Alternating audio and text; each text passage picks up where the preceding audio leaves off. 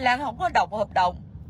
Đến ngày hôm nay khi mà có vấn đề xảy ra, Lan đi lên trên bảo hiểm thì Lan mới đọc. Các bạn ở trên bảo hiểm mới nốt lại cho Lan Lan mới thấy là Cái hợp đồng này Lan đóng tới 74 năm lần mọi người. Mà con số lấy ra nó không phải là 7. Xin chào quý thính giả đã lắng nghe podcast báo Tuổi Trẻ.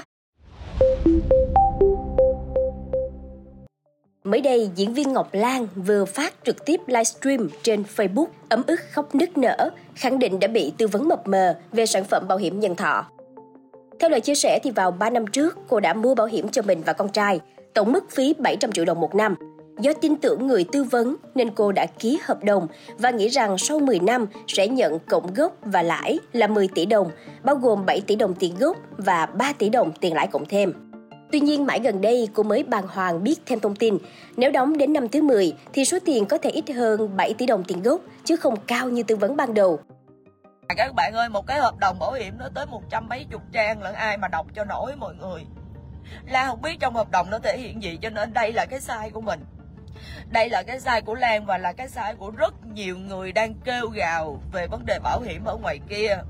Lan không có đọc hợp đồng đến ngày hôm nay khi mà có vấn đề xảy ra lan đi lên trên bảo hiểm thì lan mới đọc lan các bạn ở trên bảo hiểm mới ghi lại cho mới nốt lại cho lan lan mới thấy là cái hợp đồng này lan đóng tới 74 năm lần mọi người. Mà con số lấy ra nó không phải là 7 tỷ như chị đã nói. Sau đoạn livestream này, cô bị hàng loạt người bán bảo hiểm công kích tập thể bằng những từ ngữ nặng nề, nói cô độc ác, tạo nghiệp, não ngắn, hồ đồ, vào chiều 10 tháng 4, Bộ Tài chính yêu cầu các công ty bảo hiểm nhân thọ phải giải quyết khiếu nại của khách hàng. Cục Quản lý Giám sát Bảo hiểm cũng đề nghị các doanh nghiệp bảo hiểm nhân thọ tăng cường kiểm tra, giám sát việc thực hiện hợp đồng đại lý bảo hiểm, đánh giá chất lượng tư vấn, giới thiệu, chào bán sản phẩm bảo hiểm của đại lý bảo hiểm. Câu chuyện của diễn viên Ngọc Lan trở thành một chủ đề hot do vấn đề về việc mua bảo hiểm được rất nhiều người quan tâm. Bà Hồ Thị Ngọc Như, trưởng ban hỗ trợ giải quyết quyền lợi bảo hiểm nhân thọ, Học viện Bảo hiểm và Quản trị rủi ro tài chính IFRM, đã chia sẻ những điều đại lý bảo hiểm thường quên nói cho khách hàng. Điều đầu tiên mà quý vị cần phải lưu ý đó là phí bảo hiểm chỉ nên chiếm dưới 20% thu nhập trên một năm. Điều này nhằm đảm bảo duy trì hợp đồng bảo hiểm nhân thọ trong dài hạn, kể cả khi biến cố kinh tế xảy ra. Thứ hai là khách hàng sẽ bị phạt nếu hủy hợp đồng trước hạn.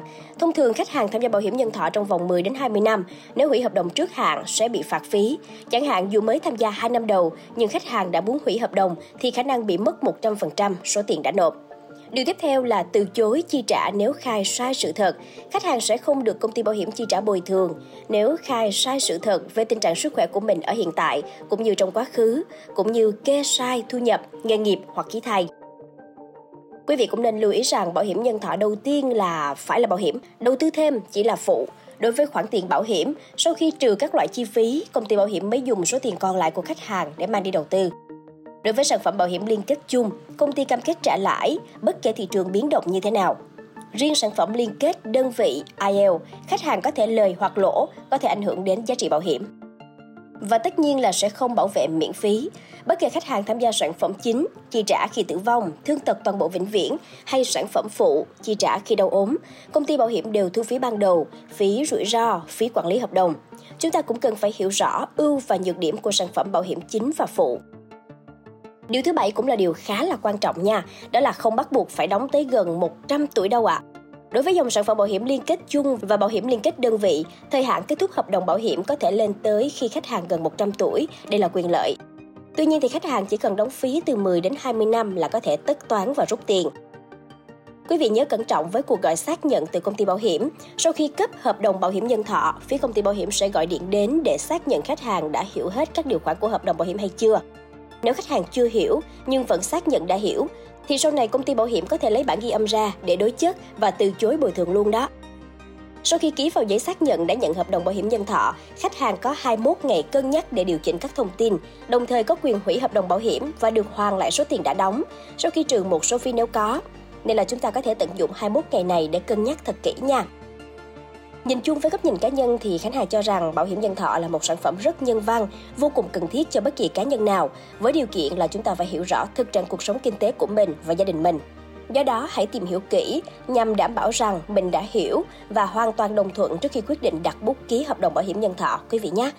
Cảm ơn quý thính giả đã lắng nghe số podcast ngày hôm nay. Đừng quên theo dõi để tiếp tục đồng hành cùng podcast Báo Tuổi Trẻ trong những tập phát sóng lần sau. Xin chào tạm biệt và hẹn gặp lại!